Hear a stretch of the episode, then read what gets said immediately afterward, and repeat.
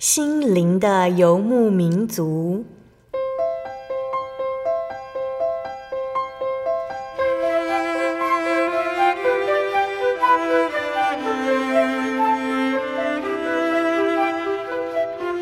在这个谁都不管谁的后现代社会里，每个人的心灵都是游牧民族。成长的过程就是寻找的过程。每一颗漂泊的心灵，其实都在寻找生命的绿洲。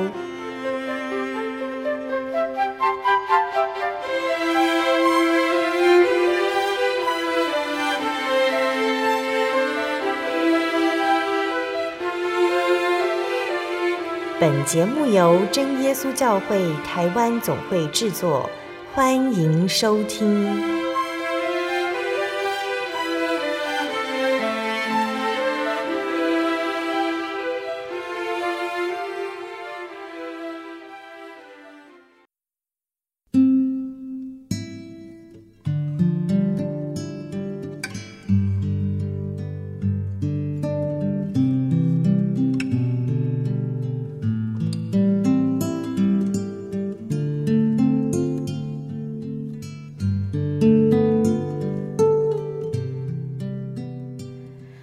坐在空中的听众朋友们，大家平安，欢迎收听心灵的游牧民族，我是贝贝，很高兴今天能够在空中和大家见面哦。大家这个星期过得愉快吗？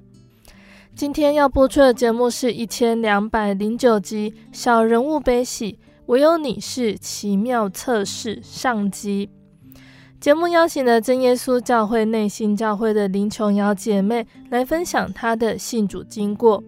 那这次的节目分成了上下两集，今天琼瑶姐来不及分享完的部分呢，我们在下星期会继续请她来和听众朋友们分享哦。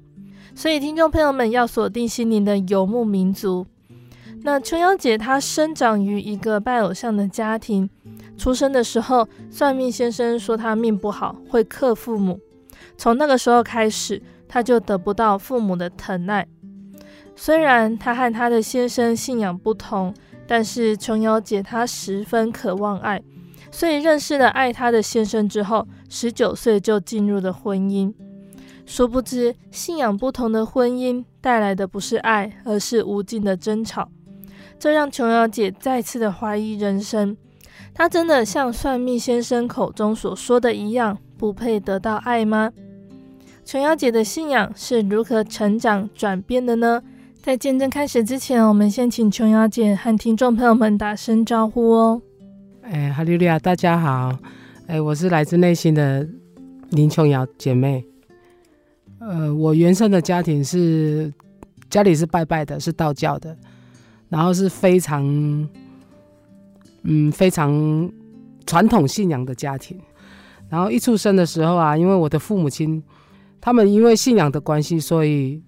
非常迷信于那个排八字取名字，然后生出来的时候啊，我我我父母就就拿我的八字去算命说，然后那个算命的先生就说啊，这个命格不好，跟父母啊会相冲，所以会对带会对家里带来不好的运气，所以我的父母啊就听算命的这样一讲啊，以前的人听到这样子吓都吓死了，然后我的父母就觉得说。那怎么办？因为第一个小孩子，然后就想说，那那算命的就跟我跟我妈讲说，父母亲讲说，那那你把小孩子带去庙里好了，去让去去去让神明做偶像好，做做那个女儿。嗯，然后然后因为迷信啊，我的父母因为迷信的关系，从小就不很不疼爱我，因为他们怕说靠近我就会有衰事发生。嗯，然后他们他们都觉得很害怕我。然后当下我我我一直很没有办法理解的，就是说，为什么一个算命的话语就能够让我得不到父母的疼爱，嗯，然后让我失去父母的爱啊，嗯，所以我从小就非常渴望说父母亲能够爱我。琼瑶姐大概什么时候发觉父母比较偏爱弟弟妹妹？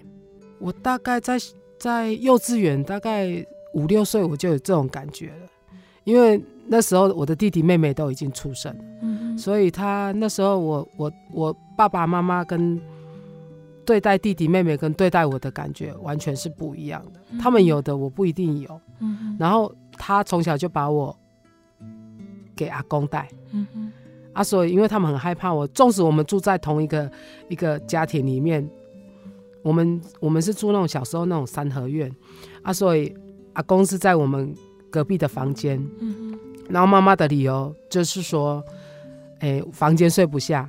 然后叫我去跟阿公睡觉，嗯、哼啊，可是很奇怪，是我们以前的以前的那个床是中坡，所以其实挤五个人还很大，还可以滚来滚去的。嗯、哼啊，我也常常很喜欢在妈妈的父母亲的床上那边玩，他都禁止我在那边玩。嗯、哼所以我从小就是都跟阿公一起长大的。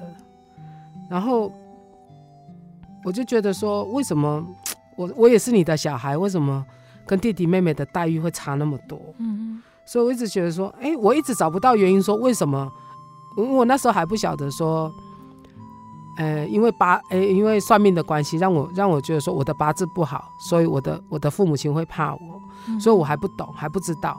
是我后来慢慢长大的时候，听到我一个亲戚告诉我，我才知道的。嗯、啊，所以他们从小就是用那种可能可怕的眼神在看着我，只要家里发生一些不好的事情，他一定会往我身上。怪说，就是因为我不好，所以才会克到他们，或会带来不好的运气这样子。嗯啊，所以从那时候我就知道说，我的父母亲对我的待遇是真的是有差别的。嗯哼，因为那时候就还傻傻的，可是我觉得那个一个一个小孩哈，爱一个母亲的那种心哦，是不会变的。嗯，因为因为因为我们自己也当过父母亲啊，所以。我都老老是搞不懂，说为什么我们生的孩子生出来这样痛着肚子生出来，他居然不爱我们。嗯哼，所以我一直我一直搞搞不懂，然后我一直在找说，哎，是我哪里做错了吗？嗯，是我是我哪里做错，然后让他这样子这样子，原来不是，都是因为算命的一张嘴，就定了我的一生这样子。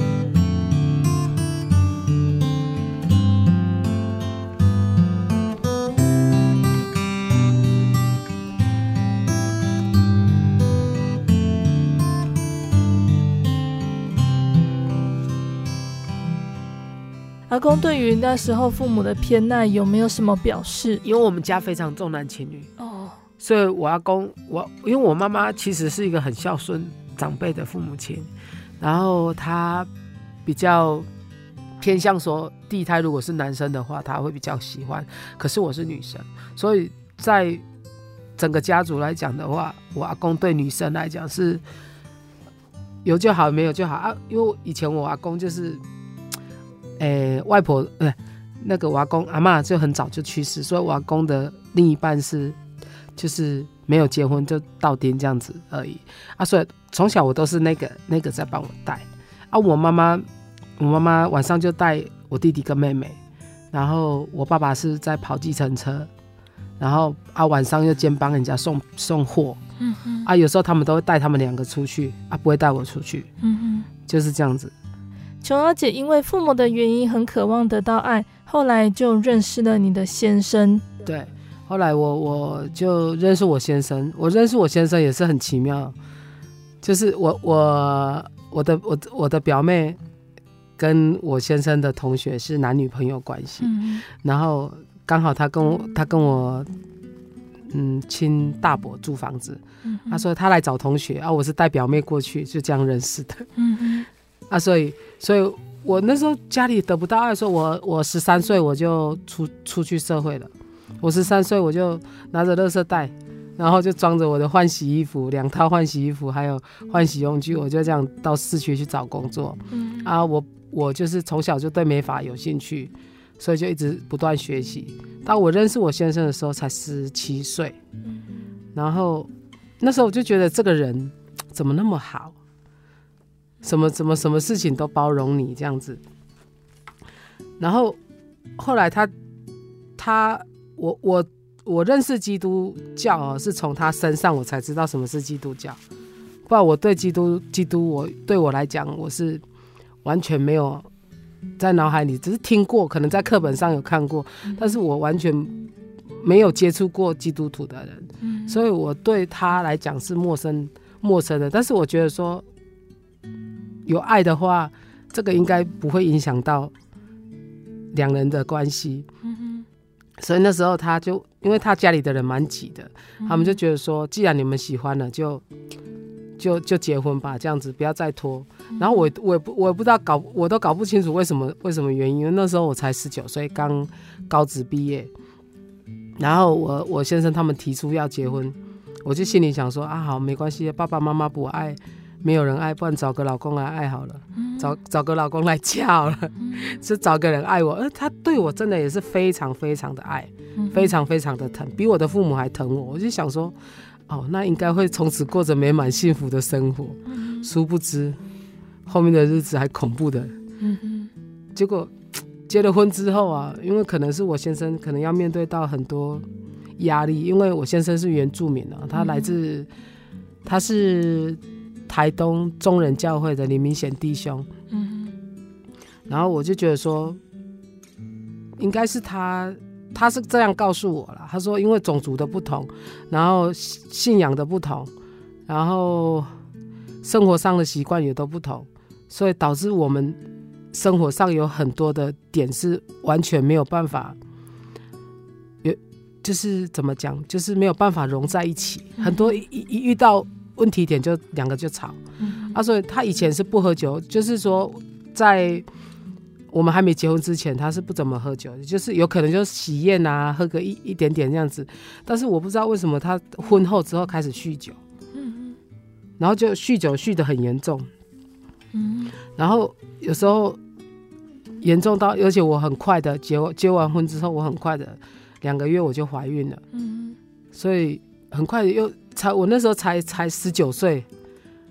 就要当妈妈了，心里也是很很害怕，嗯、然后又老公又又是这样子，心里整个就是蛮崩溃的，嗯、哼都全部都要自己啊！我一方面又要工作，然后一方面娘家又不理我，我我我住的离娘家非常近，我跟我娘家的妈妈租房子，嗯、哼要钱哦，不是不用钱哦，然后反正我妈妈就是，她可能是小时候穷怕了，就是凡事你只要把钱拿在第一。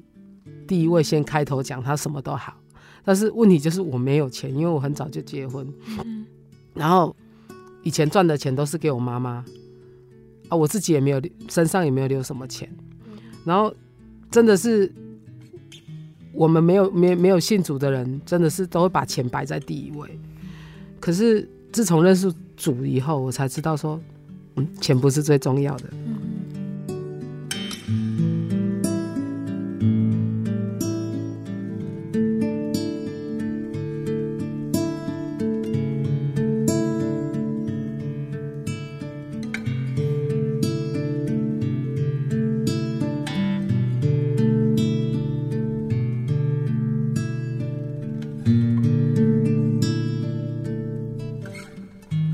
受不了就是我先生没不断的那种生活的反复在吵架，反吵架吵架。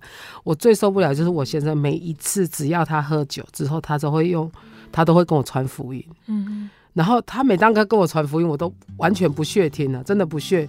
我觉得说奇怪了，你们信基督的人是这样子的。那基督对我来讲有用吗？你自己都这样子了，你你怎么跟我传福音？你自己都把把自己搞成这么这么这么不堪的，然后你才来跟我传福音，那我听得下去吗？所以他他只要跟我讲到基督，跟我谈到基督，我我全部都是耳朵是闭起来的。嗯，他跟我讲我也不屑，所以这样更容易造成他的不满。所以甚至有时候他会会会动手会推我，那时候是。刚开始结婚算还好，但是他酗酒酗到非常严重的情况，就是讲个几段比较夸张的，嗯、听众大家听一下。他就是比如说，他今天要喝酒，他没有钱，他为了要要有钱去跟朋友说可以出去出门喝酒啊什么的，啊、呃，我比如说我存了一个礼存了，就是工作上我工作做做做做，然后存了一些钱要缴房租，他可以不，他可以不理我说这些钱是要缴房租的，他就把钱拿去喝掉。嗯哼。然后那种当下的心态，我真的是心里很很很难过，因为我没没有依靠啊，真的完全没有依靠，嗯、娘家又不让我回去啊，我也没也，我的朋友都还很年轻，也没有人够可以听我讲心声。嗯哼，啊，唯一的就是只有老公。然后那时候我就想说，奇怪，我是要找一个嫁嫁嫁一个人来爱的，怎么嫁一个人来折磨我，比我没有结婚的时候还更痛苦。结果。他就真的把钱拿走，我还威，我要跟他威胁说，你如果把钱拿了，我就我就去撞墙给你看。那时候我我怀着孕大概七个月，我真的去撞墙，他真的就走，他也没理我，就这样子。然后我当下就傻眼，我就想说啊，他可以置置于我跟孩子不顾，然后还是为了喝酒，他还是出去。嗯，我心里就在想，我往后的日子要怎么办？嗯。琼瑶姐的公公婆婆知道你先生的情况吗？呃，我当下是我会打电话跟我的公公婆婆谈这个问题。我公公婆婆他永远都是只有回我一句说：“我我们家的小孩信主，他不可能这样，绝对不可能。嗯”因为我的孩子哈很乖，从小就信主，他不会这样。所以他因为我们语言上的沟通蛮难的，因为他不太会讲国语啊，因为他是传统阿美族的的那个。原住民啊，所以他国语上也不太会讲，他们都讲母语、嗯、啊，所以他可能会听，他会听国语会讲啊，他是他们是非常虔诚的基督徒。我公公婆婆他们真的是，呃，在我不要说闽南人啊、客家人什么什么，因为我做美发，所以看过还蛮多蛮多台湾的族群的，真的他们两个来两个老人家对我来讲真的是非常。他们非常非常有修养。我父母亲讲的，哎呦，原住民不喝酒呢，啊，家里还住这么好呢，还住别墅呢，哦，还自己的地还自己盖，然后家里不烟不酒不槟榔，奇怪了，是什么什么原住民这样子？所以当初我要嫁他的时候，是我奶奶我外婆说，啊，你去他们家看看门风啦，因为台湾人都是这样子啊，一探门风去看看，去看看他的父母，就知道说这个孩子大概会是怎么样的孩子。结果他们去看，哎，没败呢。啊，所以我那时候我奶奶就说啊，年轻人喜欢就早一点嫁，比较不会出事这样子，所以才才肯让我嫁他们家。所以我公公婆婆是非常好的人，啊，我公公婆婆也把我当自己的孩子看。虽然我很年轻，虽然我我我没有信，但是我我最记得我嫁他们家的时候，嗯，他也没有强迫我说你一定要来教会，然后他只是跟我讲说你慢慢来。然后慢慢认识主，慢慢认识神，然后你慢慢懂道理的时候，你自然而然你就会来教会。当下我都会讲说，那我可怜，我怎么会去教会？然后后来又看到我老公的行为这样子，我更是讨厌。我我我我我们每一年大年初一回去都都会有大年初一的团聚，我每次去我就是看外面的风景，他上他们的教会，因为我听不懂他们讲母语，而我只是应付上的去，但是。每次看到他们，我都觉得说非常非常的，真的，他们对我非常，甚至比我的父母还好。他们他们爱我的那种程度，比我的父母亲还还要好，真的。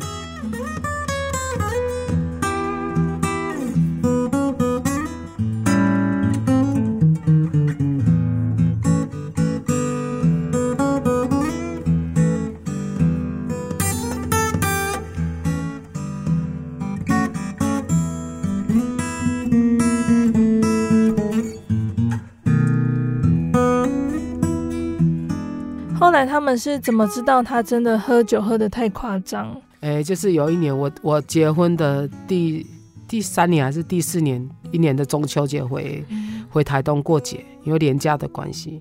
然后那一天他就是跟跟朋友喝酒喝一喝，然后回来回来家里继续烤肉。然后烤肉的时候，我的三姐跟三姐夫，然后他们也在家里啊。我三姐是嫁嫁也是嫁平地人。所以就是跟我是一样的，但是我三姐夫不太认同我们，也是跟我一样当下一样不认同，说基督是什么这样子，所以他也是拜拜的。然后当下他就讲了一句话，不太礼貌，对原住民不太礼貌，没有讲到宗教的问题，是讲到对原住民不太礼貌，说啊，你们你们你们原住民就是酒喝了就是会乱这样子，然后就会怎么样怎么样，脾气不好啊这样。哦，我先生当下已经酒喝了，其实已经酒精在作祟了。他当下他就一脚踹向我我我三姐夫，我三姐夫就跌倒，然后我二姐夫就替着我三我三姐就替着她的老公讲话，我老公更生气了，他说你身为一个原住民，人家批评你。你的家庭、你的信仰的时候，还有你的我我们家族的的人格的时候，你还你还可以替你老公讲话这样子。然后我老公当下很很也很生气，踹了他一脚。结果我当下就看着我三姐这样滚了一圈，我傻眼。然后我就赶快冲起来，我就我就听到了，我我那时候在哄着我我女儿睡觉。我那时候女儿两三岁，我记得最记得，因为我还在抱手上，她刚会。好像跑会跑着没有多，还不是走好，还不是跑得很好，我还需要抱。嗯哼。结果我就我就抱着他赶快冲下楼，看完蛋了，打起来了。我姐夫跟我老公打起来，而且我老我我先生他是特种部队的宪兵，所以他非常有力气。我我我姐夫跟着人是给他追着跑的。嗯。然后他就一一直讲着说你你你怎样，我要杀了你一样。然后我我看当下不对。我就跟我，我就跟我那个姐夫说：“你赶快跑，你赶快跑。”然后警察来了两部，八个警察，然后来了两台宪兵车，六个宪兵来，十四个抓抓不到他，十四个人追他抓不到，他力气太大追不到他，然后跑给他追，他就是他当下就是让魔鬼入了他的心一样，当下他就是眼就红了，那个表情整个不对了。我就知道啊，完蛋了，他又 不是他自己了。嗯，结果，结果他就开始追我，我我我姐夫。我说你赶快跑，这样。后来姐夫被车子载走，后来他追不到，他很生气，他整个村庄一直找，一直找，一直找，找不到他。后来就回到家里来，回到家里来的时候，我就很生气，我就我就我就想让他醒，我就我从来不动手了，我就打了他一巴掌。我说你父母亲在这里，你让他这么担心吗？结果我打了他一巴掌，他他他也回了我一巴掌。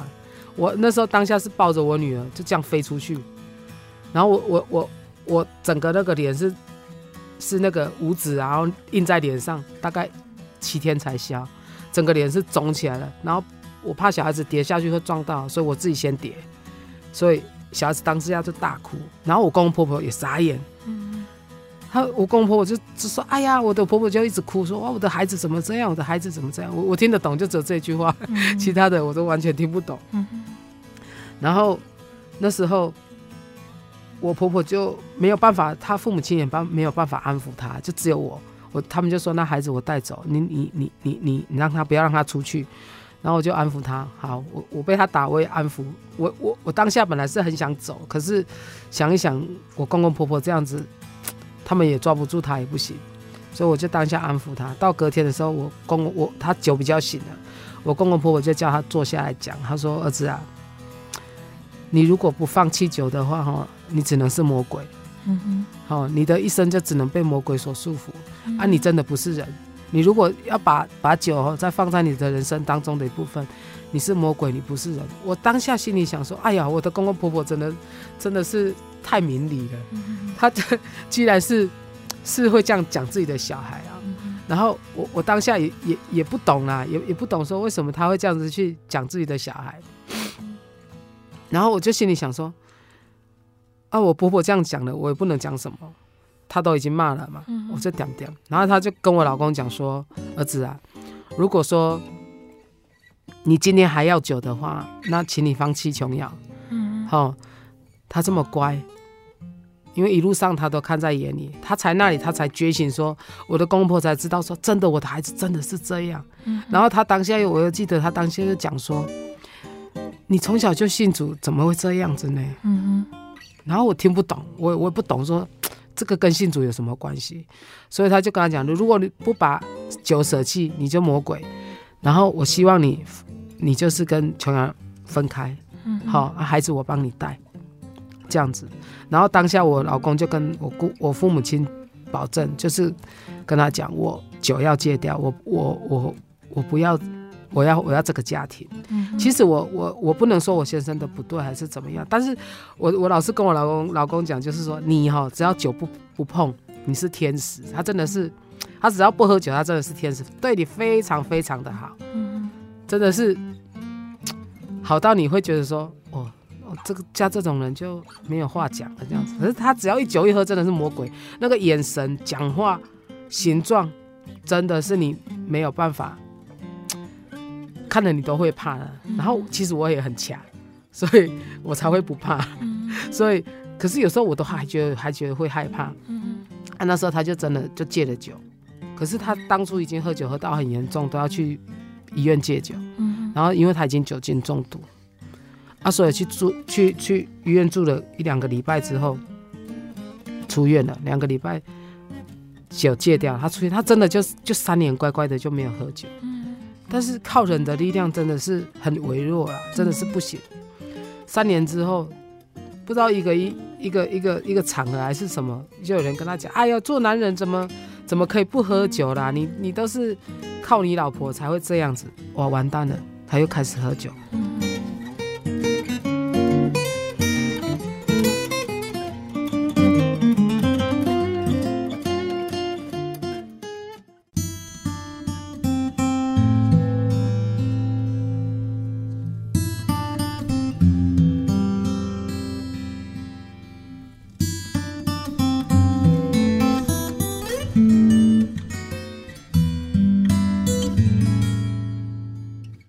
的听众朋友们，欢迎回到我们的心灵的游牧民族，我是贝贝。今天播出的节目是第一千两百零九集《小人物悲喜》，唯有你是奇妙测试上集。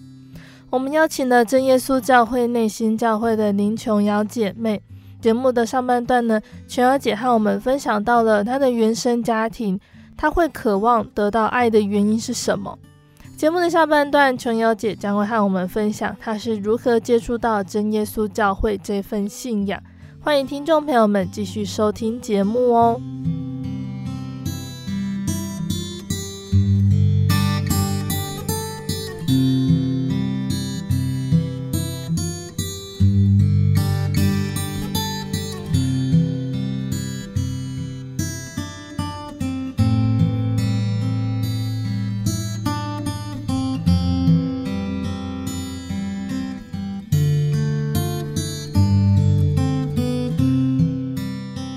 他第二次在喝酒的时候是非常恐怖的，他会动手哦，加一个那时候，因为他这三年不喝酒，所以我我在结婚第六年的时候，我又生了我的二儿子，啊，所以大女儿她把爸爸所有的情况都看在眼里，所以她非常非常非常的对他爸爸非常非常排斥，也不愿意靠近他。嗯，啊，那老二生出来的时候，因为因为那时候他还有。在戒酒没多久，他才开始喝。但是他开始喝的时候是慢慢慢慢越来越严重，越来越严重。可是那时候小时候他也不知道，那时候严重到我那时候小孩子刚生，他把我儿子当狗这样抓，抓着，然后喝酒醉回来到家，然后这样子撞撞撞撞撞撞撞到二楼去，然后直接像在甩狗这样直接甩到床上。那个小孩子哭到都，而且我我的孩子是早产儿，七个月就生了。他完全没有声音，嘴唇只是紫色的。嗯、然后当下我要去跟他抢小孩，他不给我。嗯、他说：“孩子是我的，你跟我抢什么？你再你再跟我抢，我就杀了你这样子。嗯”然后当下我我我想不行，他就把门关起来。他要把门关起来，我把门打开之后换我进来，他出去换我我自己锁在里面。结果他他要他要他要小孩，他不不给我，他就把门踹坏。进来之后。我跟他抢小孩，那个小孩真完全就是没有声音，就躺在那，然后嘴唇发黑这样。嗯。结果他更扯，他就直接拿电话线缠我的脖子。嗯。然后我我女儿当下看到，吓死了，她就赶快匆匆冲到楼下去，拿着电话，赶快去打打电话找阿妈。我说你赶快打电话去叫阿妈阿公来这样，因为我娘家很很近，除非很严重，不然我不会找我娘家的人帮忙，因为他们。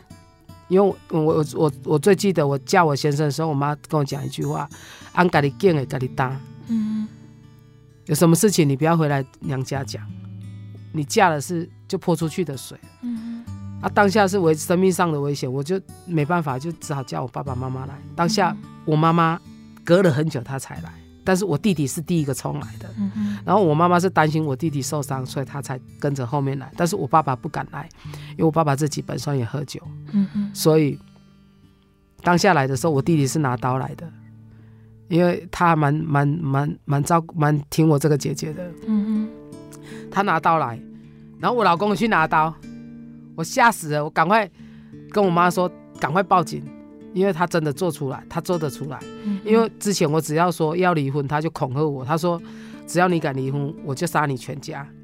然后当下我就是会怕，所以我一直不敢离婚。然后我弟弟来的时候，那个真的真的，后来警察到了，他才放手，刀才放手，然后整件事情才在安抚之中，才慢慢慢慢落幕。可是他只要一醒来，他完全都没有记忆，他都说那个不是他，然后他都跟我讲说那个是魔鬼。嗯我我就用很不屑的口气的的的语的语气回他，我说你们也真的很奇怪哦，啊，什么事都怪魔鬼，做错事都怪魔鬼，那你魔鬼还真的很倒霉。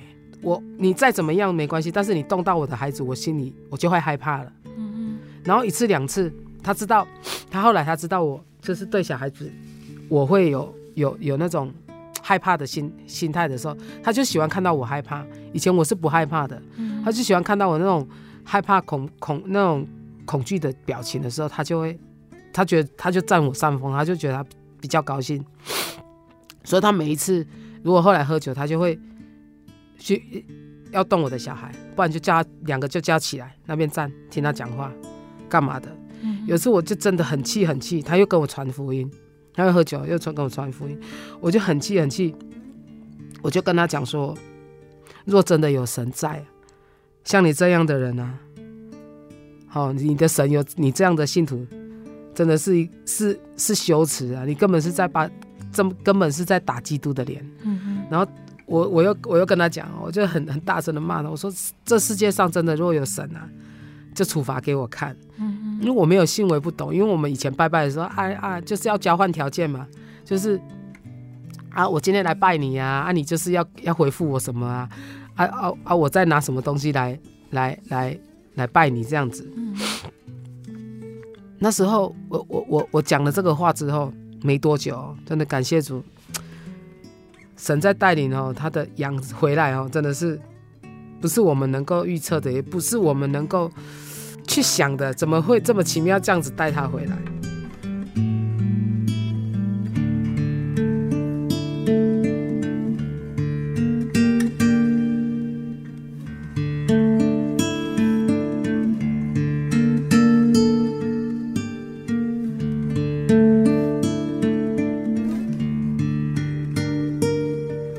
突然有一天啊，我先生他就肚子痛，他就盲肠痛，然后就就就就去医院了。嗯然后医生就说啊，就盲肠小手术，内视镜开一开就好了。结果医生一剖啊，完蛋了，里面感染已经那个盲肠已经破掉。嗯然后医生说，那你要住院一个礼拜才可以出院，然后整个整个用好了。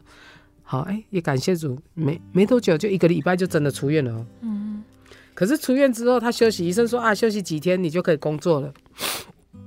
当下我就想说，好啊，就可以工作啊，去工作。因为他其实他工作的钱交到我手上，在他拿出去的，根本是他跟自己生活就差不多。然后我自己我自己的话就是，我要付房贷，还要养两个小孩，嗯嗯不敢完全不敢靠他。只要他晚上七点以前回家，我心里就不害怕。晚上他七点以前不回家，我的错了蛋就知道说完蛋了，他不知道罪在哪里，我要背着小孩去再去找。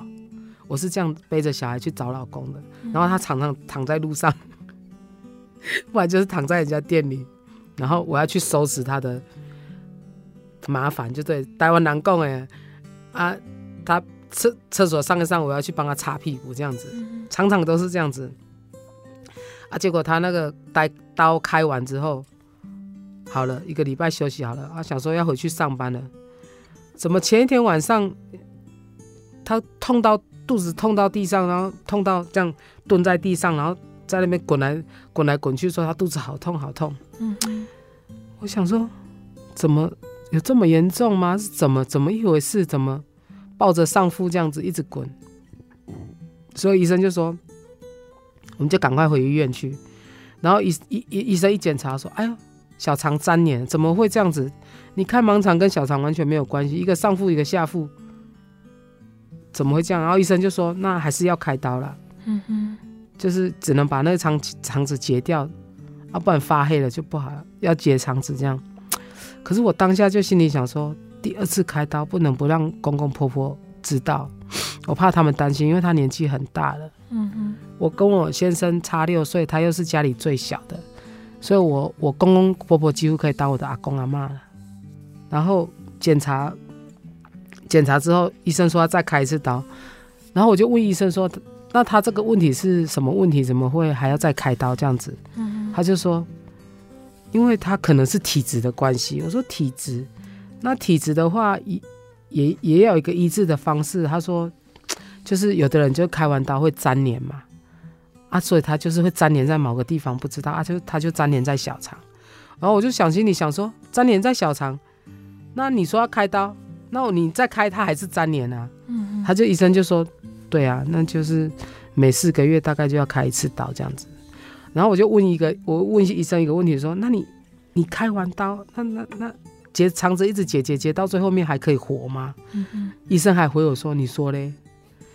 我心里就很大的 OS，你是医生呢？然后心里就那时候就开始有点害怕，你知道吗？嗯、想说啊，当下也是傻掉，就心里想说啊，开与不开都只有死这条路啊。嗯、然后开刀只是延延长他的生命而已，但终究还是要死掉啊。然后这时候我我就我就把把那个医生告诉我的。就病情上解释，我就跟我婆婆讲。嗯嗯。可是我的公公婆婆很奇怪，当下我是没有信主的，他就是跟我讲说，他们很信心很主的跟我讲，他也没有说要来看我先生哦，都没有。他说，他说不用开刀，我们祷告就好了。嗯嗯。我心里 OS，祷告就好，医生这么医生都这么讲了，你们的神这么厉害，嗯嗯，祷告神就好了，就不用开刀了。然后。我当下也不不知道要说什么，然后我心里想，挂了电话，医生都这么说了，然后心里又想，一个看不到摸不到的神，要怎么去医治他的病呢？连医生都说没有办法的。嗯哼。然后我当下我就想说，医生也是告诉我啊，他说那就是给你，你们如果不开刀的话，就给你一个礼拜的时间，然后看看我们我们是打药物，看看会不会让那个粘连的肠子打开这样子。嗯嗯，然后当下，我就心里想说啊，不然拼看看好了啦，也只有这一个礼拜的时间了。然后用药药药来医治他，然后住院的期间真的是很挣扎，每天早上都等着医生来判刑，因为每天早上医生都会帮我先生打显影剂，看那个肠子有没有过那个。渗透那个显影剂有没有过去？有过去表示说肠子有通，嗯，但是他要检查，他住进院的时候，这真的是受尽折磨，鼻胃管也插，然后反正身上所有的管能插他都插了，然后他最害怕的就是痛，我现在最怕就是痛，嗯，然后也怕也也水也不能沾，什么都不能吃，因为他不通，他的胆汁都要从鼻子出来，鼻胃管出来。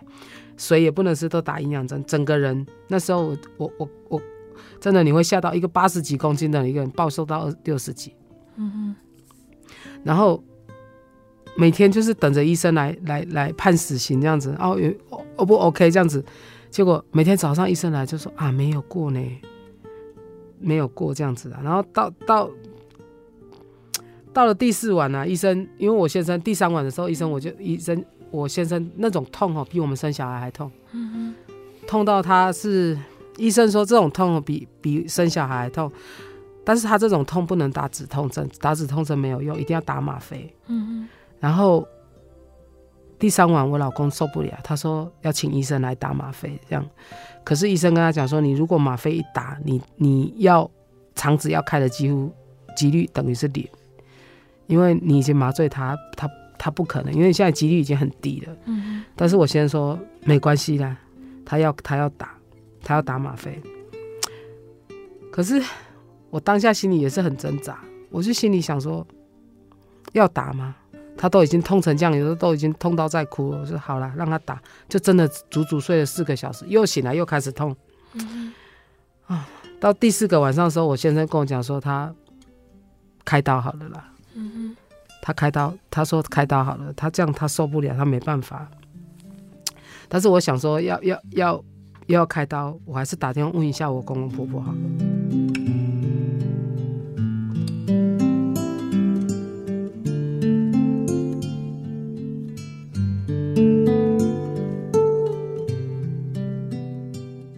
这时候我打电话问我公公婆婆，他还是告诉我说，不行，不能开刀，我会请就是教会的人帮我们代祷，然后你你你你自己也要祷告，我自己要祷告，我心里就想说，我自己要祷告，哇，没要啊，我又不会祷告，怎么祷告这样子？然后我就想，我就想说啊，你们你们要不要上来看他这样子？嗯嗯，他说不用，不要开刀就对了，不能开刀，我们祷告神就好了。我公公婆婆是那种一天祷告五次的，嗯，早上凌晨四点就开始早祷会，好那种那种生活真的是我，就算我现在信了主，我也没办法追求到这种 这种程度，真的没办法。那个天天刚亮，他就会自己一个人去开教会，然后自己去祷告，然后我们中人教会是在我们家前面，你就会听到很大声，他一个人在祷告，然后清晨。我们在海岸线，你去过台东啊？嗯、台东海岸线，然后就很漂亮，嗯、就看到海这样子。然后我先生，哦，话题讲差了，再回来。然后，然后我我公公婆婆还是说，不要不不能开刀，要要祷告就好了。嗯、然后我先生当下啦，我我我我一个电话挂完的时候，我一个人坐在，我最记得我就坐在我先生。住的房门的旁边刚好是那个那个楼梯走道，然后我我自己就坐在那里发呆，然后心里就想，心里就在想，因为我我我婆婆跟我讲的那句话说，你也要祷告这样子，我心里在想，我又不会祷告，怎么祷告？怎么跟神祷告？我就开始回想，哦，会不会是我跟我会不会是我跟我老公吵架的时候？我跟神说，像你这种信徒，你要处罚给我看，我才相信你有你的存在。然后我当下，我当下，我心里想这样的时候，我心里有很多的圈圈跟叉叉，因为很多的埋怨呢。我嫁给我先生十八年来，受了这么多的苦，然后凡事都是靠自己，然后我觉得说。因为我我很小，父爹爹不疼娘不爱嘛，所以我从小都靠自己，所以我觉得说没有什么事情是我自己没有办法解决的。嗯，但是我遇到我先生的时候，我真的真的是台湾人讲诶，他得替帮了，软的也来，硬的也来，嗯，没有一个用的，真的是我真的是没有办法，我的人生真的遇到他真的是完全我无责，但是可是我又很我又很爱他。他只要不喝酒，又像天使，所以我当下我也在哭。我想说，如果你我让他开刀，可是我现在坚持他自己要开刀。我说，如果让他开，也是死路一条。但是夫妻毕竟夫妻一场，我还是心里很难过。嗯。他跟我公公打完电话的时候，我就心里想要祷告，要祷告，怎么祷告嘞？我心里就想说，怎么祷告嘞？后来我就想说。啊，可能是我跟神说的那一番话，然后我又自己喃喃自语的跟神讲说：“神啊，你真的，我真的有看到你了，我也看到你处罚他了，但是我希望他能够好。他如果好的话，我来找你，这样子。然后当下我是这样跟神讲，然后我回病房的时候，我看到我先生也他也在祷告，好，可是他喃喃自语的祷告，因为我我我我。我我都我从以前都听不懂他到底在祷告什么，因为后来我才知道那个叫做灵言。嗯嗯。然后他也自己在忏悔，我就问他说：事后我有我我记得我问他我说：你你跟你跟你跟神怎么祷告？他说：其实我从第一次开刀我就不不知道跟，哎，第一次开刀还好，第二次住在住院的时候，我已经跟神忏悔不下三万次了。嗯。我说我想要悔改这样子，然后在我今天要来来来讲见证的时候，昨天我们两个还在聊天，他说，哦，我就我就问他说，你当下心情？我说。我已经不知道忏悔几千次了，只是你不知道而已。这样子，我说哦是哦，那 我都不了解。然后我讲完这样的话的时候，那一天礼拜四的晚上，我先生说，我就跟我先生说，爸爸妈妈还是说不要开刀。嗯哼，他就说好吧，那我们就等等到最后一天。可是到了第五天，医生来，他说还是没有开。他说。没有办法，我们还是肠子会变黑，所以已经有有变黑的迹象，就请你就是要不要开刀了，不然就是还是会死更快而已，嗯、因为感染就是就是加速死亡嘛。我就心里想说，那就等吧，因为我我公公婆婆都这样子讲了，然后我该我我心里想说啊，我也跟神我也跟神讲了，嗯、那就就看神的意思了。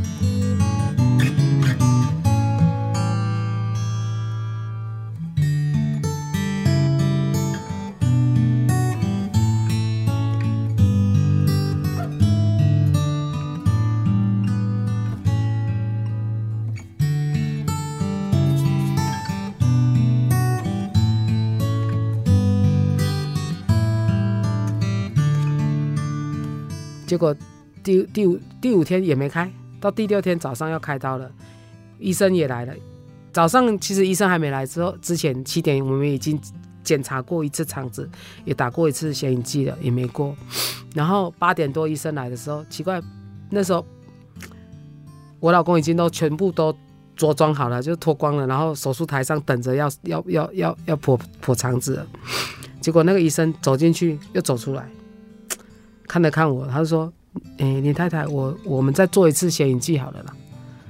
好，再再再再再再检查一次看看好了。嗯哼，我心里想说，一个小时前才检查，干嘛还要再检查一次这样子？然后我说好啊，既然医生都这么讲，结果他又推推回去又检查。哎、欸，医生跑出来，医生比我还高兴呢。医生很高兴的跑出来，林林太太。”好像好像哦，好像好像有有一一点点那个显影剂渗过去，我心里当下真的是那种判判被判死刑那种 那种那种喜悦，我不会讲，好像光明的那种感觉，然后有希望了，没戏啊没戏啊这样子那种感觉。然后医生就说：“那我们我们推回病房好了，我们等一下再。”一个小时之后，我们再再做再第二次再再打一下显影剂，看有没有从胃通过，这样子再通过小肠，哎，再经过一个小时通过了，哇、哦！你知道这时候我我心里想说，真的有神哎，然后我心里还想，哎呦，主耶稣有听到我的祷告了呢。然后中午的时候，医生就恭喜我们说啊，肠子不粘连了，不用开刀了。然后等等我我叫护士来把他身上所有的管都拔掉，然后。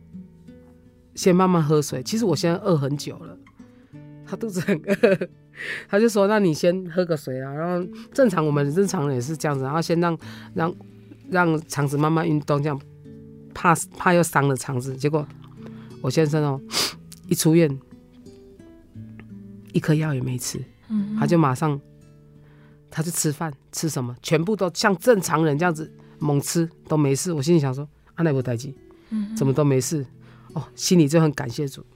那时候心里还不懂了，只是说：“哎呦，真的有神呢，真的真的有有有有有真神在呢。”这样子。然后当下我记得最记得就出院的时候，我就跟我先生讲说：“我们去找教会。”我先生傻眼，他眼睛瞪大大的，一直看着我，这样说：“啊，你说什么？再说一次。”我说：“我们去找教会，离我们家最近的教会。”这样子。然后。当下我上网看，离我最近的就是我们内心教会。然后我去的时候是礼拜天，我最记得礼拜天，哇，抬头一看，没有，今天没有上教会。嗯哼。然后看上教会时间是礼拜二跟礼拜五跟礼拜六，这样我就跟我先生说，给他来等。他说，哦，来等哦，这样。我说回家，礼拜二再来。我现在就用很狐疑的那种那种表情看，啊，你还要再来？我说要啊。其实他，因为他不懂，他不知道，我没有跟他讲说我我是跟我是跟主耶稣讲了什么话这样子。然后当下我礼拜二，我我我真的就就来到了内心教会啊。我记得那时候来教会的时候，那弟兄姐妹都好亲切哦。然后但是我来了来来到了教会的时候，心里哦那种心里那种喜悦真的是不会讲。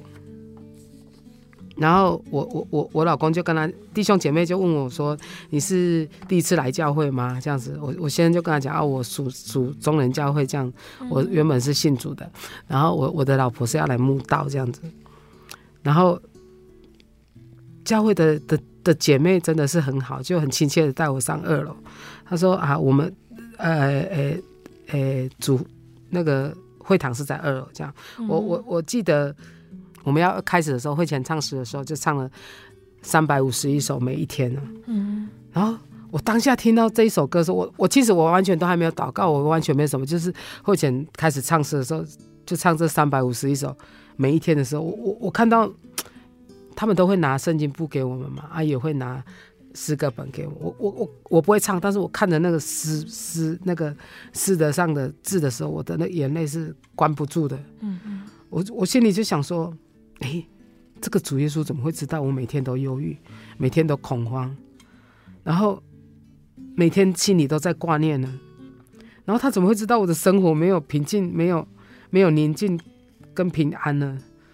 然后唱到第二段歌词的时候啊，哦，我我的心里真的很得到大大的感动啊。然后其实原来神每天都跟我们亲近啊，他每时每刻都在怜悯我们。我们的挂虑啊，神都安慰我们，也替我们担当。然后神说他保护他的儿女如珍宝，也必亲自看顾与指引。神还说他的应许都是真的。这时候我心里的感动说不出话来啊，只知道说这位神比父母还爱我，让我在父母那里得不到的爱，能够在主耶稣这里得到。让我的心能够平静安稳下来。然后第三段的歌词告诉我，当我遭遇到患难的时候，只要求主帮助，坚持我信使的应许，不容信心软弱哈。只要确信主，他必安慰跟怜悯我们。恳求主帮助我们脱离忧虑，平稳和试炼都有主的美意。这时我我心里才想，原来我这一生所受的苦都是主的美意啊。嗯嗯。所以，当我找到主的时候，我我我我好像回家了，你知道吗？那种心态，哎呦，比父母亲说爱我还还还快乐，因为我知道主对我们的爱是无私的。嗯嗯。然后我们人啊，一生年日将如飞而去啊，直到。进神所应许的福地。唱完这首诗的时候，我跪下来祷告，我的眼泪是流不住的，嗯嗯，也是擦不干的。然后，因为我从小就是都靠我自己，我是非常坚强。我我在我在别人面前我是不流眼泪的，嗯。好，就算我先生打我，我也不哭，因为我觉得我没有错，嗯。所以我。我我我不能示弱，我在我父母父母亲已经不疼我，我在外面我要求生活，我一定不能示弱，所以我我我我是一个非常强悍的女生，嗯嗯，所以但是我我我到组里面真的是一个像一个小孩一样，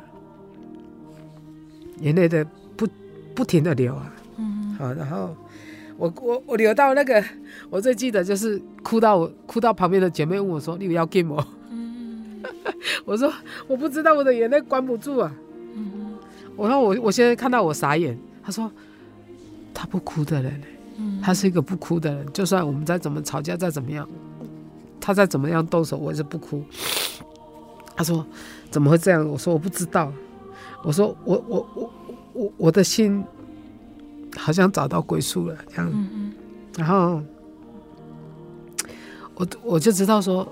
心里就想着说，奇怪，这个神怎么知道？都知道我的，我的苦，我的忧，我的愁呢？然后，可是那种眼泪的宣泄，哈，是，不是难过的？是那种喜悦的。然后，让我感觉到好像在，在在母亲肚子里面那种平稳，那种安稳。嗯，我知道这种安稳跟平稳是永久的，我好像回家了一样。亲爱的听众朋友们，因为时间的关系，琼瑶姐的见证就先分享到这边喽。贝贝最后来和听众朋友们分享一首好听的诗歌，这首诗歌是赞美诗三百五十一首，每一天。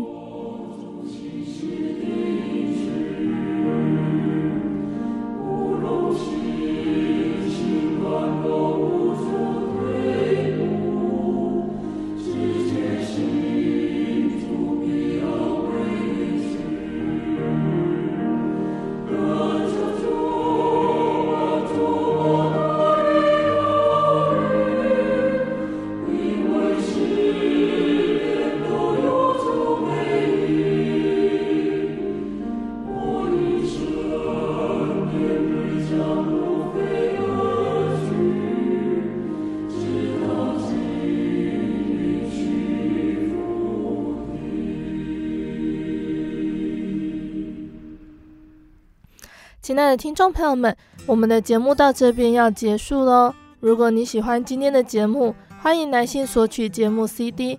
如果你想要更了解真耶稣教会和圣经道理，欢迎来信索取圣经函授课程。来信都请寄到台中邮政六十六至二十一号信箱，台中邮政六十六至二十一号信箱，或是传真零四二二四三六九六八零四。二二四三六九六八。谢谢你收听今天的节目，我是贝贝，我们下个星期再见哦。我的心是一只鸟，飞行于黄昏与破晓，阳光下。